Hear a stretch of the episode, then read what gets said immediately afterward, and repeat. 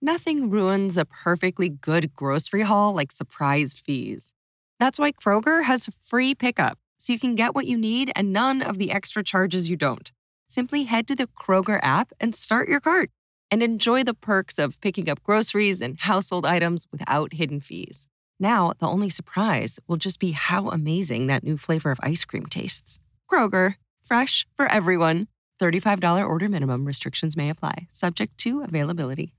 To make a rich, smooth cold brew, Tim Horton steeps 100% Arabica beans for 16 hours. What could be richer than that? Well, uh. How about blending in swirls of sweet Irish cream? Rich enough? Ooh, I guess. Not quite, because Tim Hortons tops that cold brew with the cloud of sweet, cold foam. Now, what could be richer than that? Nothing? Exactly.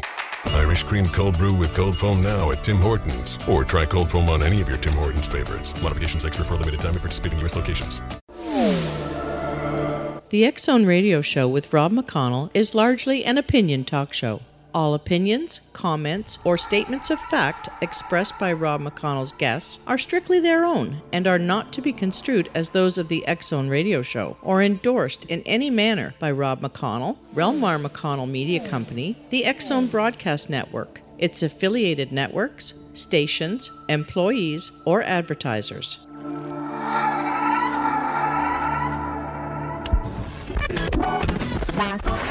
All Hit Radio.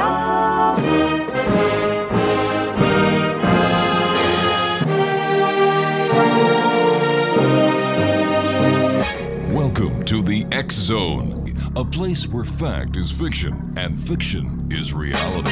Now, here's your host, Rob McConnell.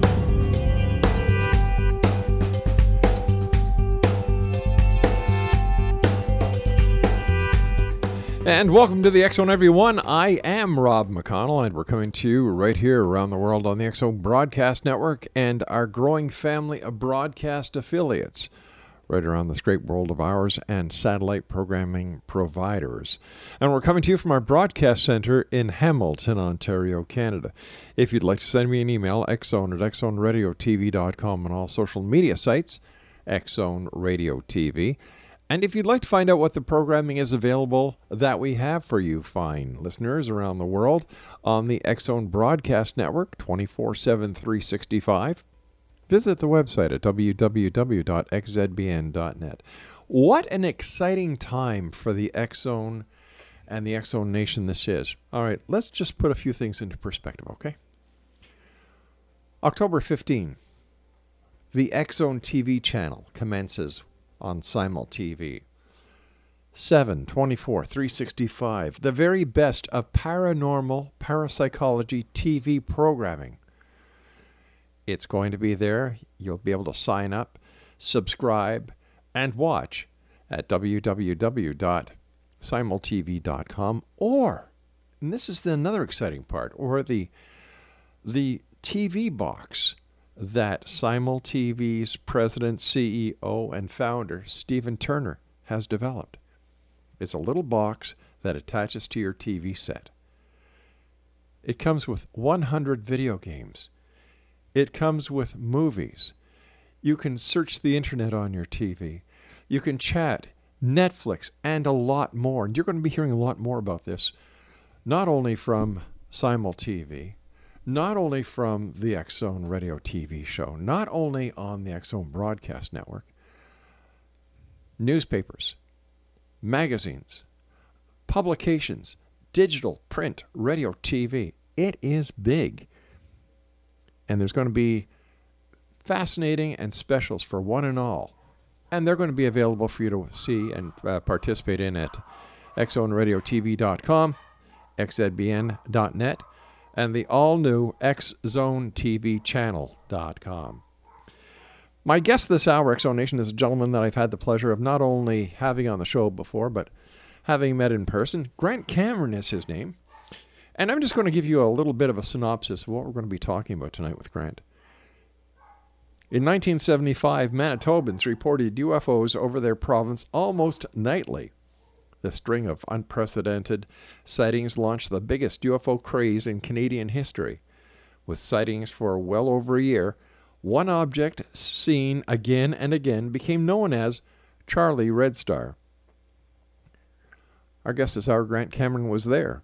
He witnessed Charlie Red Star many times and led tours for others to see for themselves. He also caught wind of rumors of nuclear testing south of the Canadian U.S. border, which might have been the cause of the unexplained phenomena sighted in the upper atmosphere. This is the story revealed by eyewitnesses, photographers, and reporters chasing down the truth behind the very still unexplained encounters with UFOs and Charlie Red Star. Grant has been a UFO researcher since 1975 and was recognized for both the Leeds Conference International Researcher of the Year and the UFO Congress Researcher of the Year. He is a world renowned expert on UFOs, conspiracies, and government cover ups, and has spent decades watching and chronicling developments around extraterrestrial contact. And uh, Grant lives in Winnipeg, Manitoba. And uh, Grant, welcome back to the Zone. Always great having you with us. Well, thanks, Rob. I appreciate your interest. Grant, since you and I have talked, and it was a couple of months ago, has there any has there been any new developments about Charlie Red Star? yeah. Well, just today I got um, a email from the woman who actually got the book published. I wasn't the one that got it published. It was a woman um, uh, uh, by the name of Taza Lawrence, who's a TV producer in Toronto, who um, w- wanted to option my book for a movie. Mm-hmm. And um, so she went and got this thing, um, a contract.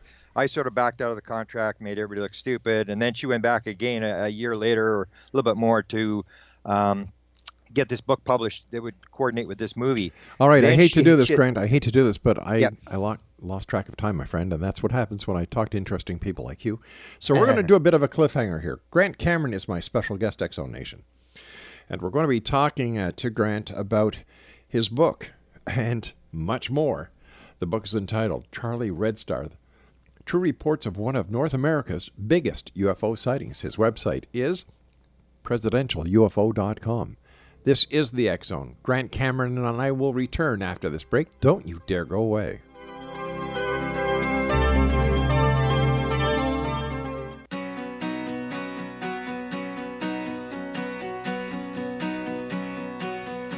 Zone our guest is Grant Cameron. He is the author of Charlie Red Star, True Reports of one of North America's biggest UFO sightings, and is published by the good people at Dundurn. His website is www.presidentialufo.com. All right, Grant, before I so rudely interrupted you because I lost track of time, we were you were talking about the TV producer in Toronto who actually got the book published. And so take us back there. Okay, so she wants to get this thing published. Um, she gets sick. She puts the thing on the on the shelf. Mm-hmm.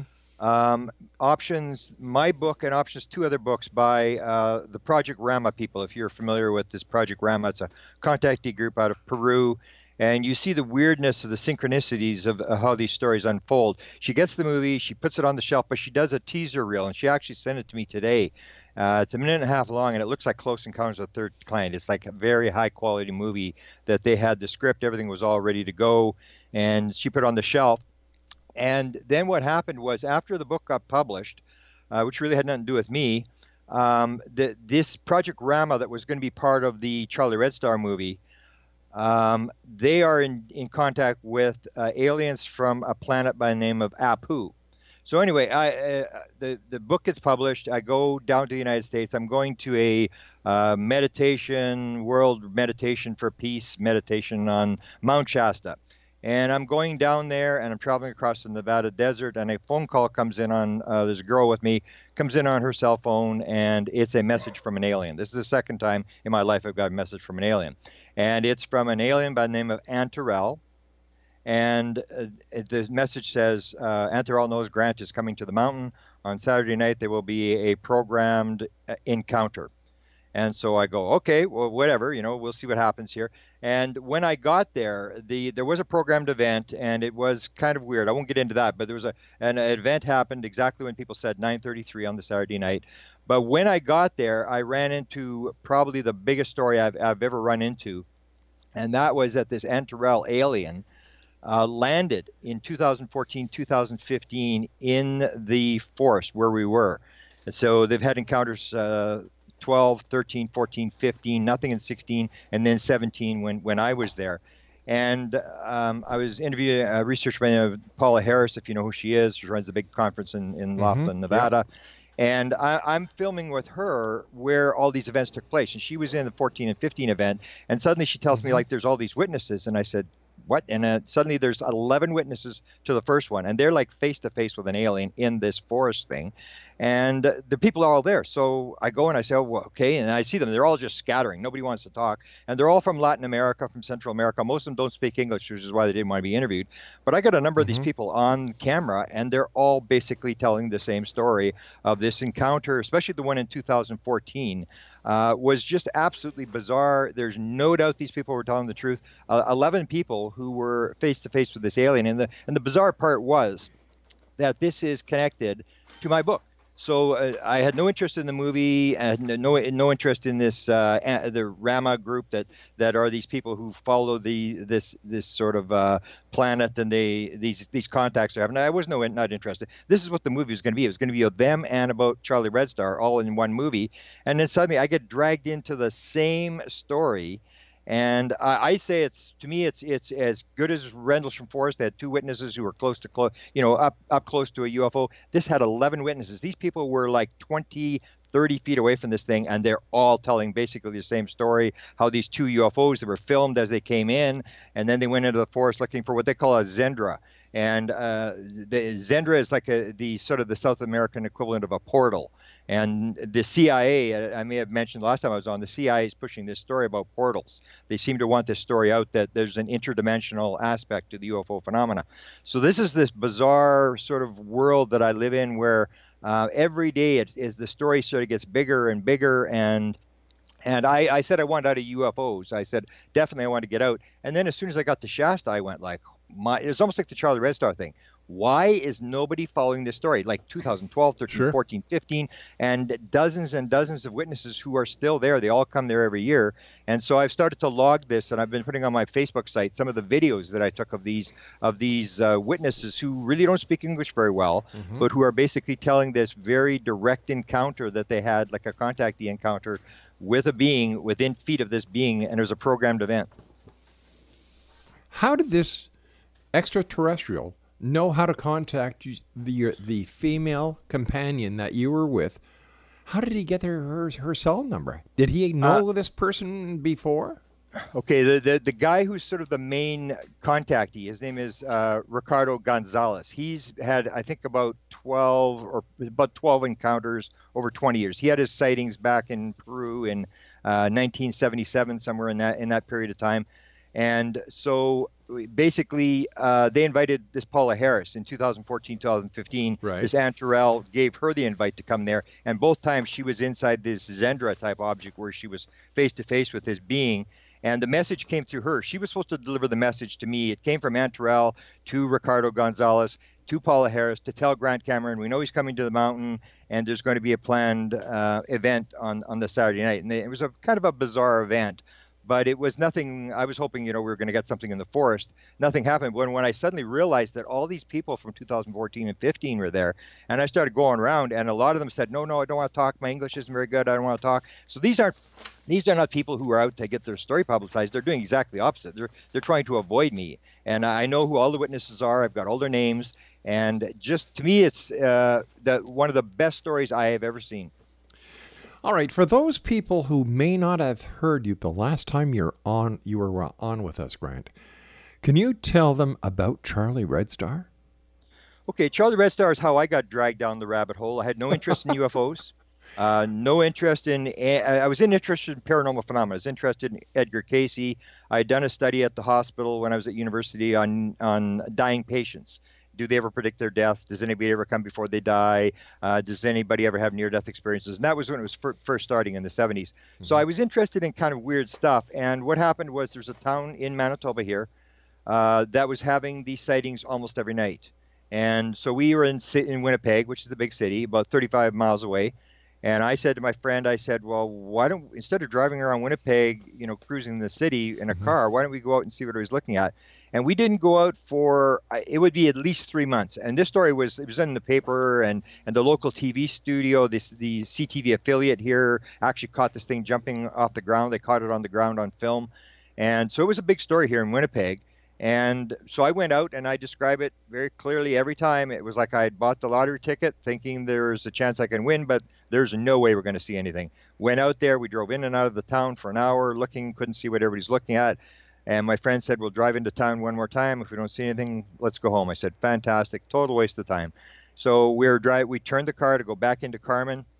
The thing came from the left to the right and it was my first uh, sort of lesson in ufology and in reality that if you have not seen anything, all you can do is be a believer or a disbeliever. You cannot know. You can only know by actually being in the lab and seeing it happen. And when it came, nobody said, "Is that what they're looking at?" I wonder if that's what it was. It was like everybody went, "There it is." Everybody just instantly knew this was what Wow. it was.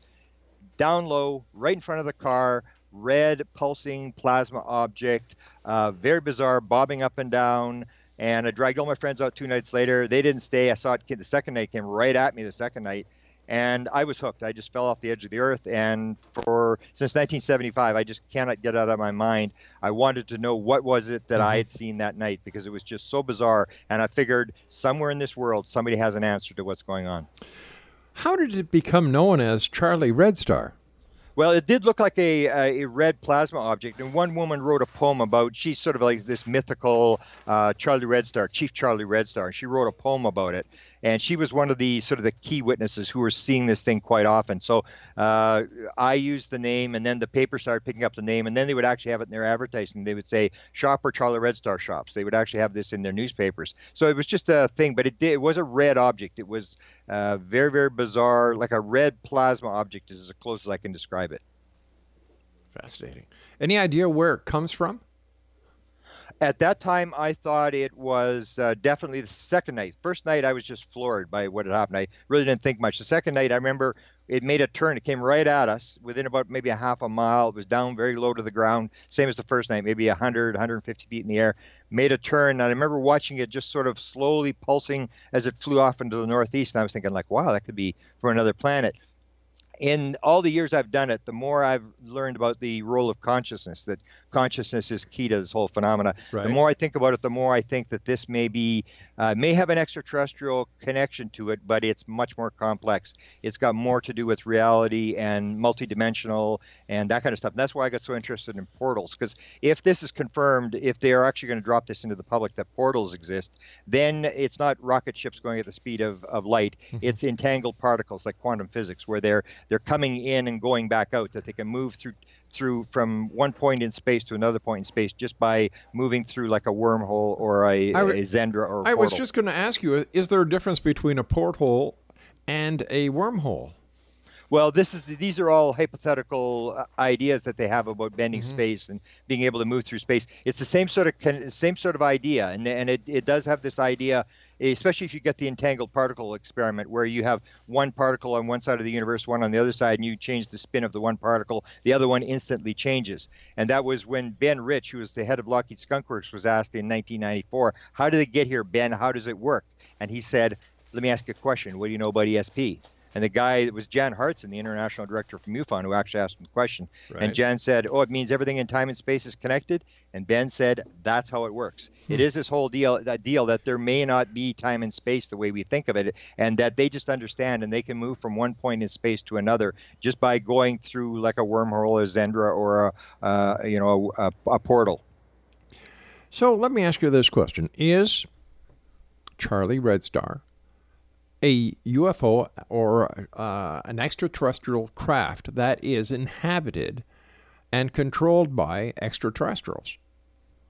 Yeah, that's the sixty-four thousand dollar question. Yeah. I, I'm thinking more, as I said, I'm thinking more, less and less all the time that it's got this ET component. A lot of experiences. I do a lot of time talking with experiencers who I believe are very important because they're dealing with the actual pheno- the, the the intelligence. Right. And a lot of them, I'll ask them, "Did you ask the alien? Are you an alien?" And they will be told, "No, I were not." And we, it's like a screen imaging thing where they can appear like a deer, an owl, Yeah. uh, an alien, and that you may project, you may manifest what type of alien. So if you see a gray, you're manifesting something. It, it depends upon, like almost like a near-death experience, that Okay. you manifest how this thing is unfolding. So I, it has this component. I think it's all consciousness. Hmm. So they're coming from this higher level, a higher vibration of consciousness. They can come into the physical world, become physical, and go back. We just think that we're in the physical world, and you can't go into other sort of dimensions. So they're they're less physical, and that's the way I would describe it than we are. I, I'm going to say the whole phenomenon is going to be less physical than people think it is. Absolutely, I'm sure of it. And it's going to be a much more, and the bad word is spiritual, but it's going to be a, a lot uh, more in terms of what is reality, what are we doing here, and this sort of stuff, and the, the kind of messages that they're giving us and stuff like that. It, it it's um, it's it's I, in '75 I would have said definitely ET, and I thought like Jacques Vallée started that, and J- John Keel, all these guys came up with this idea that that may not be ETs. I used to think they're nuts, and now I know where they're coming from. I, I, I agree because there are very bizarre. For example, if you ever see an experiencer who's had a lifelong experience with an alien, Mm-hmm. just ask them, did the alien ever get any older? Every single one of them will say no, it never got any older. So All the right, stand by, is- Grant, my friend. You Yep. and I have to uh, take our news break at the bottom of the hour. Interesting conversation with a fellow Canadian and a very interesting gentleman. Family. It looks a little different for everyone. For some, it's mom and dad. For others, roommates who feel like family. And for others, it's your significant other, their golfing buddies, your children, a high school soccer team starting lineup, and oh, look, they're all taking you up on the offer to stay for dinner, really testing the limits of that phrase the more the merrier. But no matter where you call home, Geico makes it easy to bundle and save on home and car insurance. Easier than making three frozen pizzas and assorted frozen veggies into a cohesive meal. Here at Mountain Dew, we'd like to remind you you got to know what's important and what's not important. Knowing how to tie a tie, not important. Keeping a diary, not important. Trying all the different bold flavors of Mountain Dew, important. Experience the boldest flavors on earth. Do the Dew.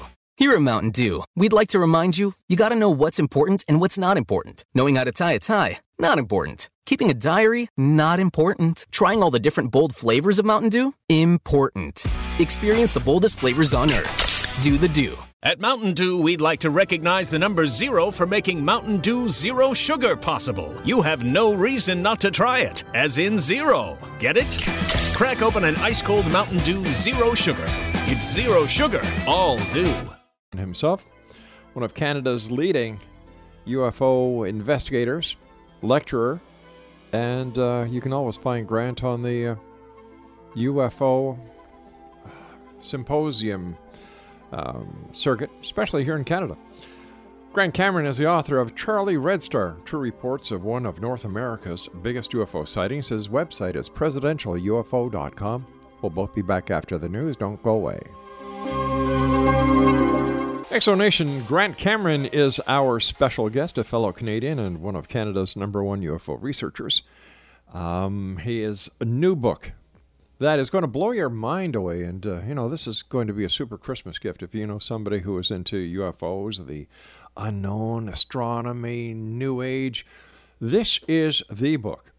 It's entitled Charlie Red Star True Reports of One of North America's Biggest UFO Sightings, and Grant's website is presidentialufo.com. Now, before I get back to Grant, I'd just like to thank everyone who downloaded the August edition of the X Chronicles newspaper. The numbers are in over 7 million digital downloads. That's 7 million digital downloads of the X Chronicles newspaper for August. So thank each and every one of you for that. The September October issue will be available for digital download at xchroniclesnewspaper.com this coming Sunday. So there you go. Give you something to read over the uh, Thanksgiving Day weekend and don't eat too much turkey because you know what happens, right? You kind of eat that turkey and you take that glass of wine and oh, you just kind of kind of get lazy and you just want to shut your eyes just for a minute and well, you know where I'm going. Have a good, safe holiday weekend, everyone. And Grant, to you and your family in uh, Winnipeg, a very happy Thanksgiving. Well, same to you, Rob. It's always nice to say thank you for the situation we've gotten ourselves into. We got a pretty easy life compared to some people. Oh my gosh, yeah.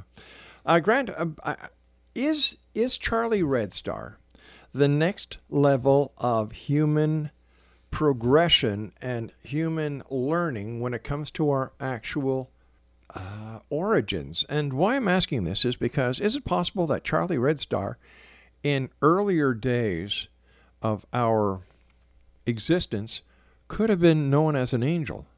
Absolutely. That's that's where that's where we're coming from Yeah. with this thing is that that if you look at the UFO phenomenon, I always say to people I've been in this since before Jesus was a carpenter, and I know that this thing is not what it used to be. I, I started in 75, Mm-hmm. and what happened in 75 does not happen now. What happens now did not happen in 75. If you look at the UFO phenomenon, even from 1890 on, you have uh, in the 1890s you have these wooden ships with propellers flying around. Yep. Then you have the the Foo Fighters. Then you have the Green Fireballs. Then you have the the Bell type Adamski crafts. Then you have flying saucers with windows. Then you have flying saucers without windows. Then you have the the the angel hair, which doesn't happen anymore. Mhm. Then you have the now it's triangles are the, are the predominant thing. You had ground traces when I was there, where they would land on the ground and leave pod marks and burn out crops and stuff. That hasn't happened for 20 years, and so you see the fact that they're sort of moving it along. Yeah. And in a lot of the experiencer things, uh, I I just uh, published a book by a girl by the name of Nancy Tremaine, who's uh, dealt with the reptilians, and of course because uh, everybody says they're evil, and I asked her, "Are they evil?" She said, "No." I said, "Okay, I'd like to publish her book." Uh, she encounters alien, uh, angels at the in, in book two. She's starting book two, and you'll see this over and over again. Whether it's Betty Andreasson, whether it's Chris Bledsoe, whether it's Nancy Tremaine, a number of these experiencers will go from aliens into like an angel type figure, and that's the whole thing. Is uh, our mind has so much more to do with it, and it it came almost like it's elevated. If you're if your mind starts to elevate, you move to uh, different levels and dip, deal with different sort of uh, beings depending upon what your your vibration is. Almost like if you're at a very low vibration, the only alien that's going to find you is one that's vibrating Negative, at yeah. a very low frequency.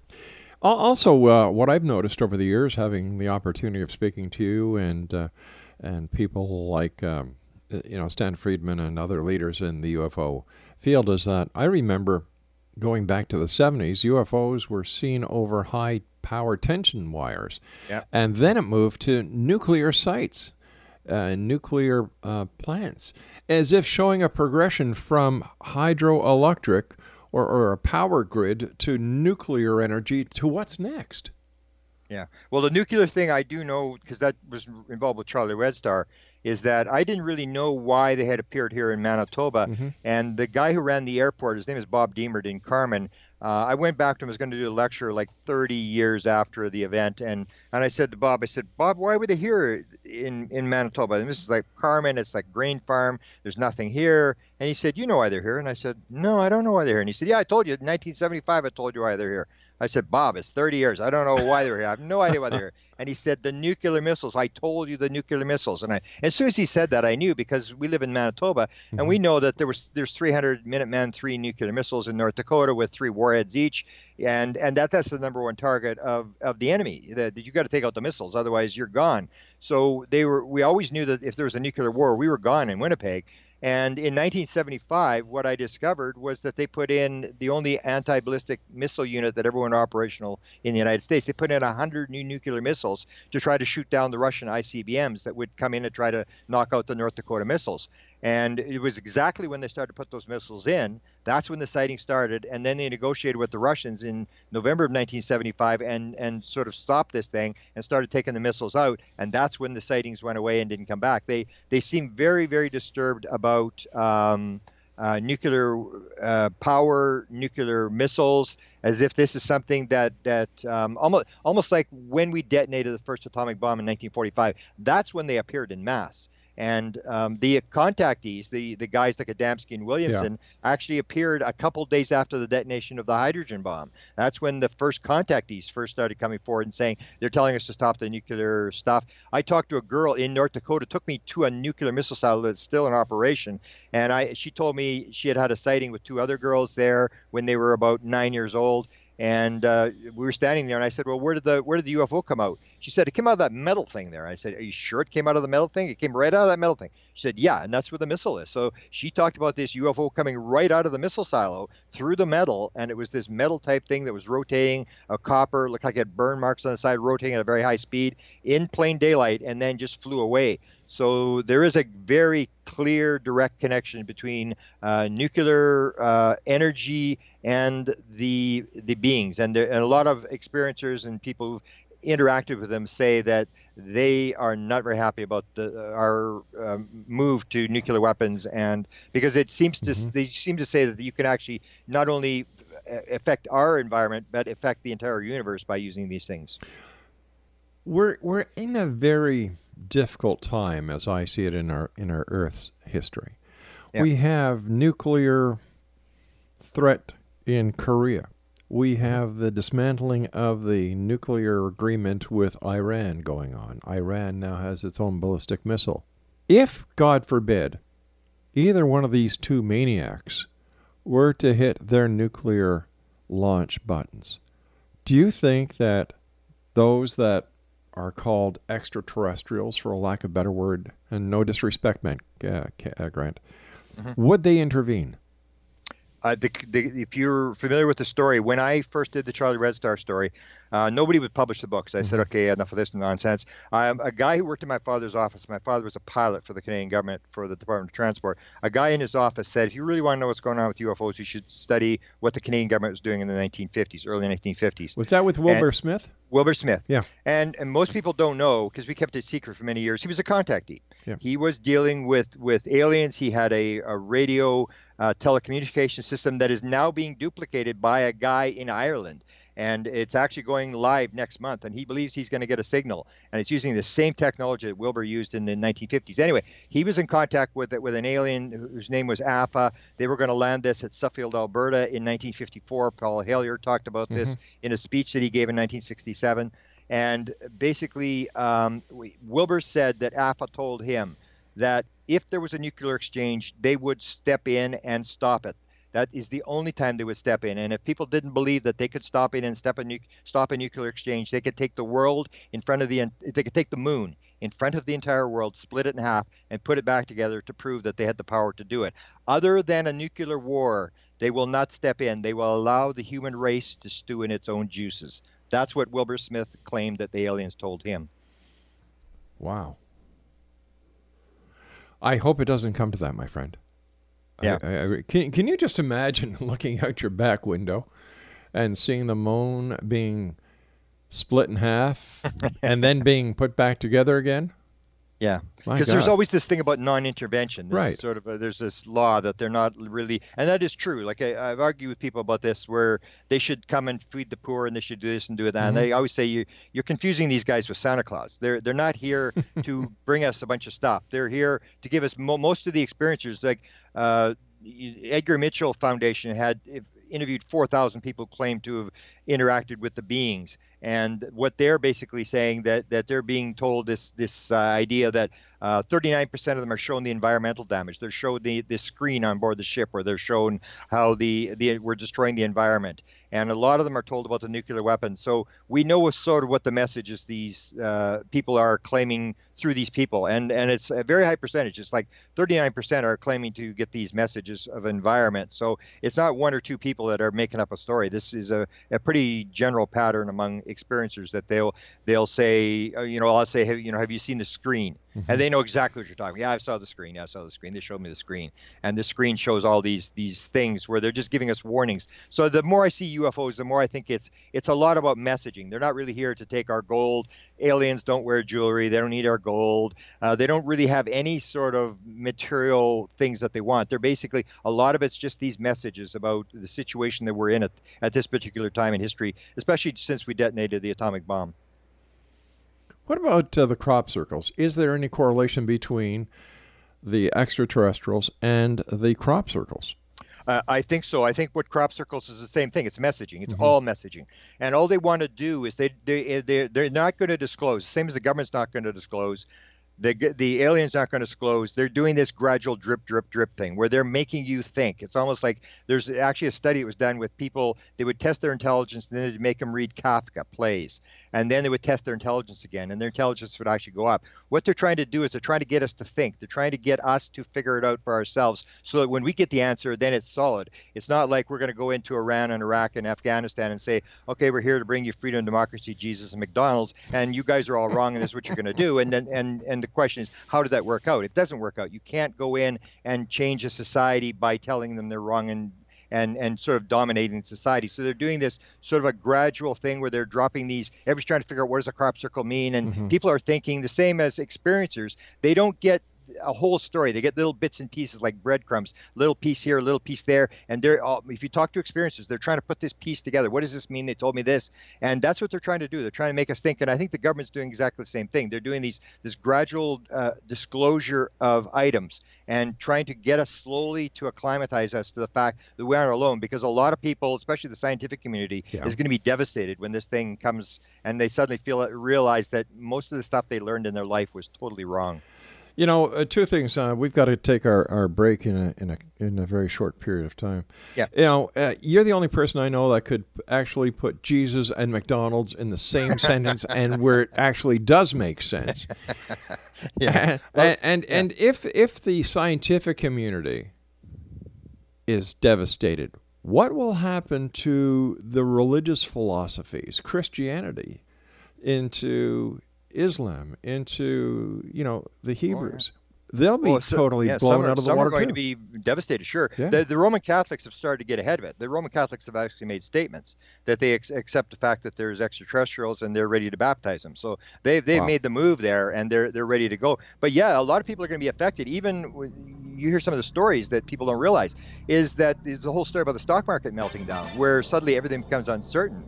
The, the question is, uh, what happens if just people start shorting the stock market. What are you going to wow. do? Grant, stand by, my friend. You and I have to take our final break for this uh, segment. Nation Grant Cameron is our special guest. His book is entitled Charlie Red Star True Reports of One of North America's Biggest UFO Sightings, and his website is presidentialufo.com.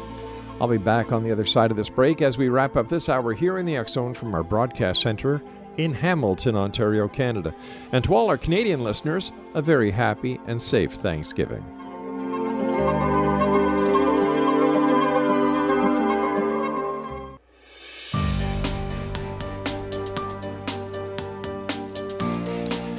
Welcome back, everyone.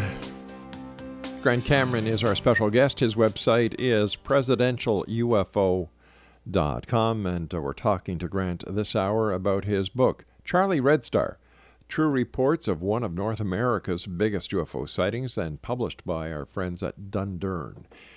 Once again, www.presidentialufo.com.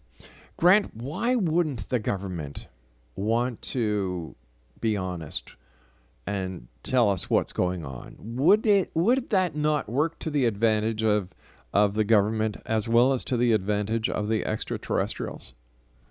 Uh, no, because uh, the way I see it, I, mm-hmm. I, wrote a book called Managing Magic, which uh, one chapter is called The 64 Reasons They've Decided Not to Tell You the Truth. I would say that the vast major reason that they're not telling you the truth is if you're the U.S. military, you're into separation, you're into enemies, you're into um, us versus them. We're the good guys. Mm-hmm. Uh, we've got this technology, and the technology is not just nuts and bolts of how they get here, how what the metal is, all this sort of stuff. It's the consciousness thing. They they recovered a live alien in 1947 that was talking in people's heads. That could get in people's heads, put messages in people's heads, and they went, "Wow." Would we love this? Whoever controls this technology will rule the world. And it's almost like I, am interested in an atomic bomb. I'd like to know how to build an atomic bomb. They will never disclose that, and they will never disclose this because they don't want to give it to Al Qaeda and ISIS and Russia and China. They figure we're the good guys and we need all this stuff. So they're developing military technology out of what they're what they're discovering in the black ops that are operating the UFO stuff that they've recovered.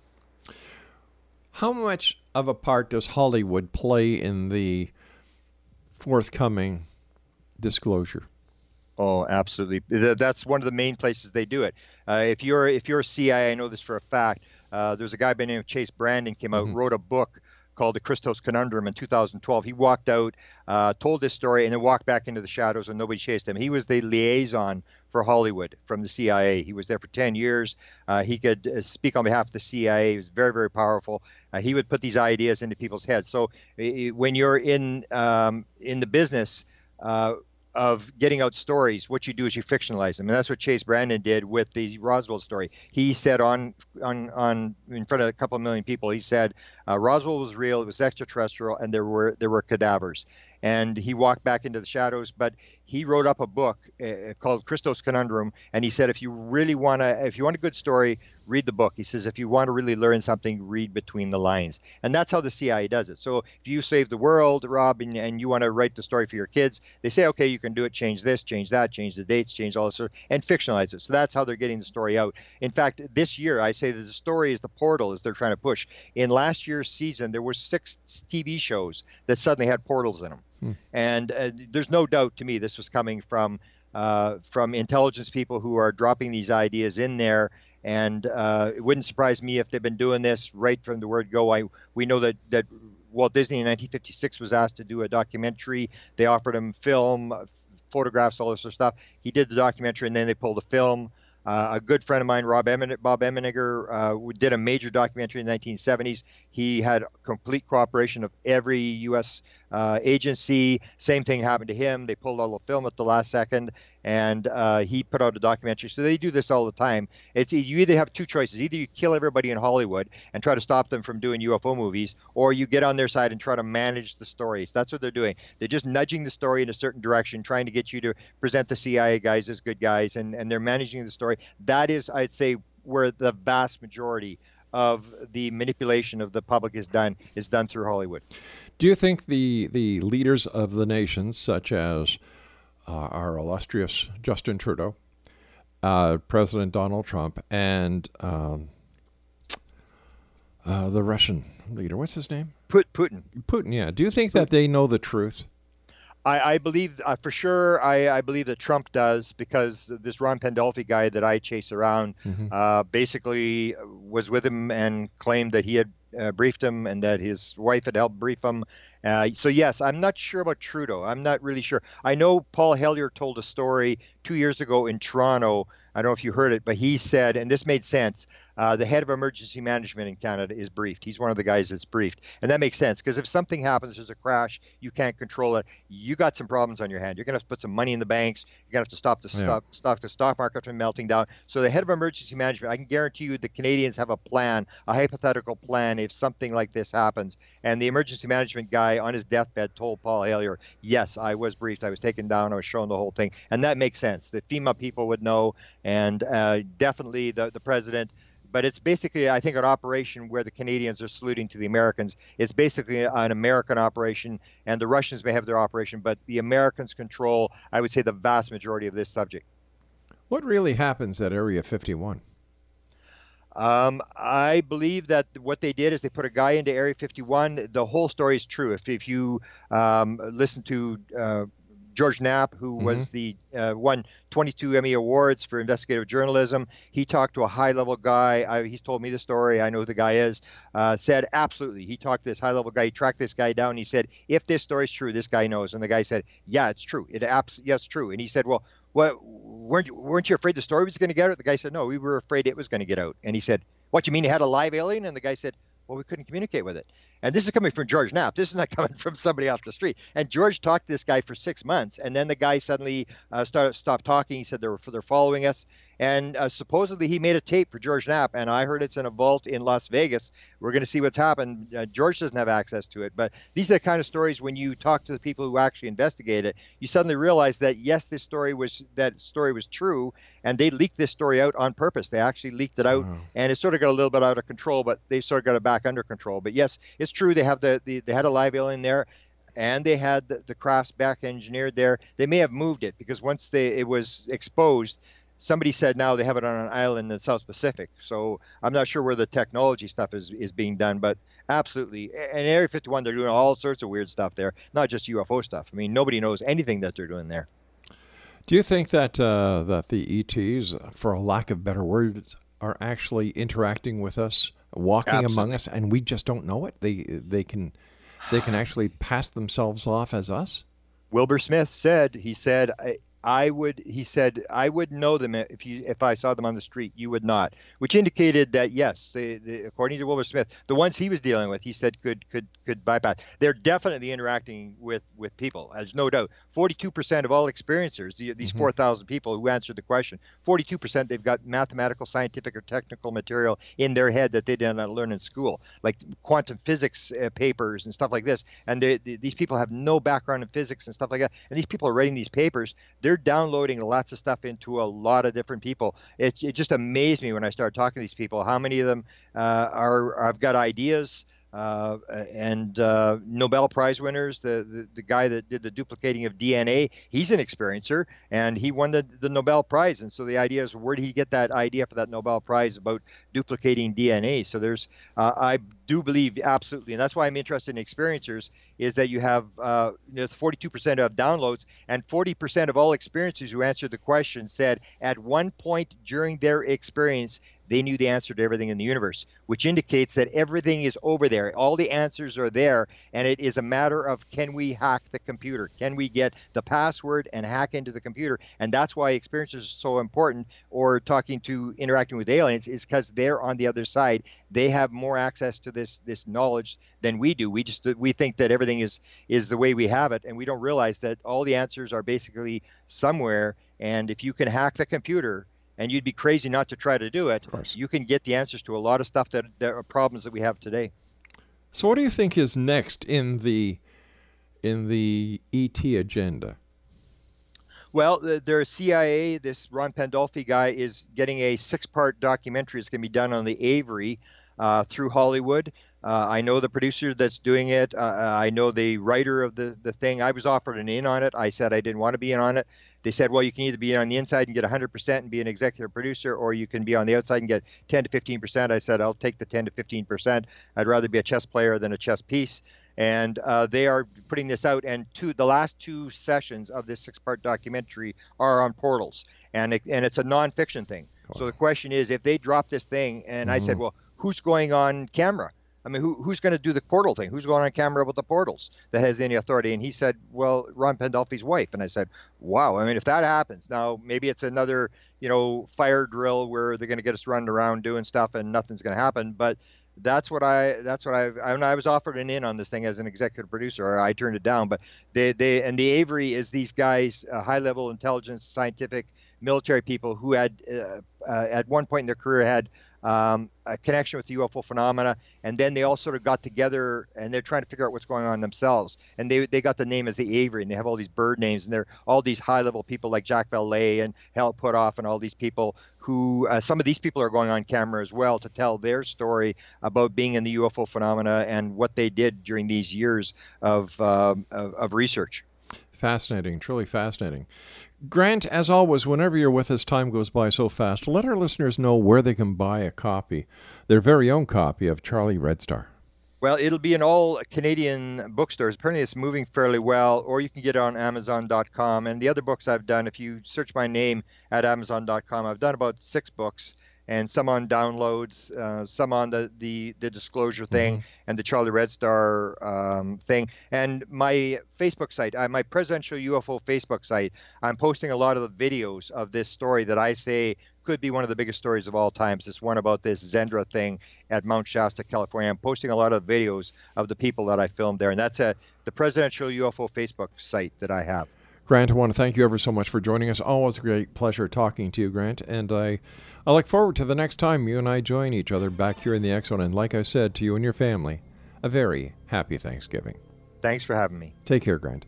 Thank you. Grant Cameron has been our guest this hour. X Zone Nation, we've been talking about Grant's book, Charlie Red Star True Reports of one of North America's biggest UFO sightings. And Grant's website is presidentialufo.com. I'll be back on the other side of this commercial break with the news at six and a half minutes past the top of the hour as we continue here in the X Zone with yours truly, Rob McConnell, from our broadcast center in Hamilton, Ontario, Canada, on the all new X Zone Broadcast Network.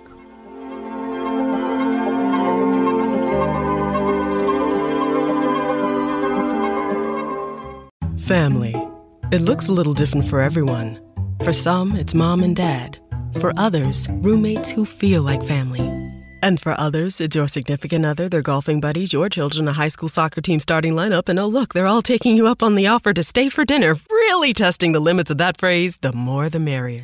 But no matter where you call home, Geico makes it easy to bundle and save on home and car insurance. Easier than making three frozen pizzas and assorted frozen veggies into a cohesive meal. Here at Mountain Dew, we'd like to remind you you gotta know what's important and what's not important. Knowing how to tie a tie, not important. Keeping a diary, not important. Trying all the different bold flavors of Mountain Dew, important.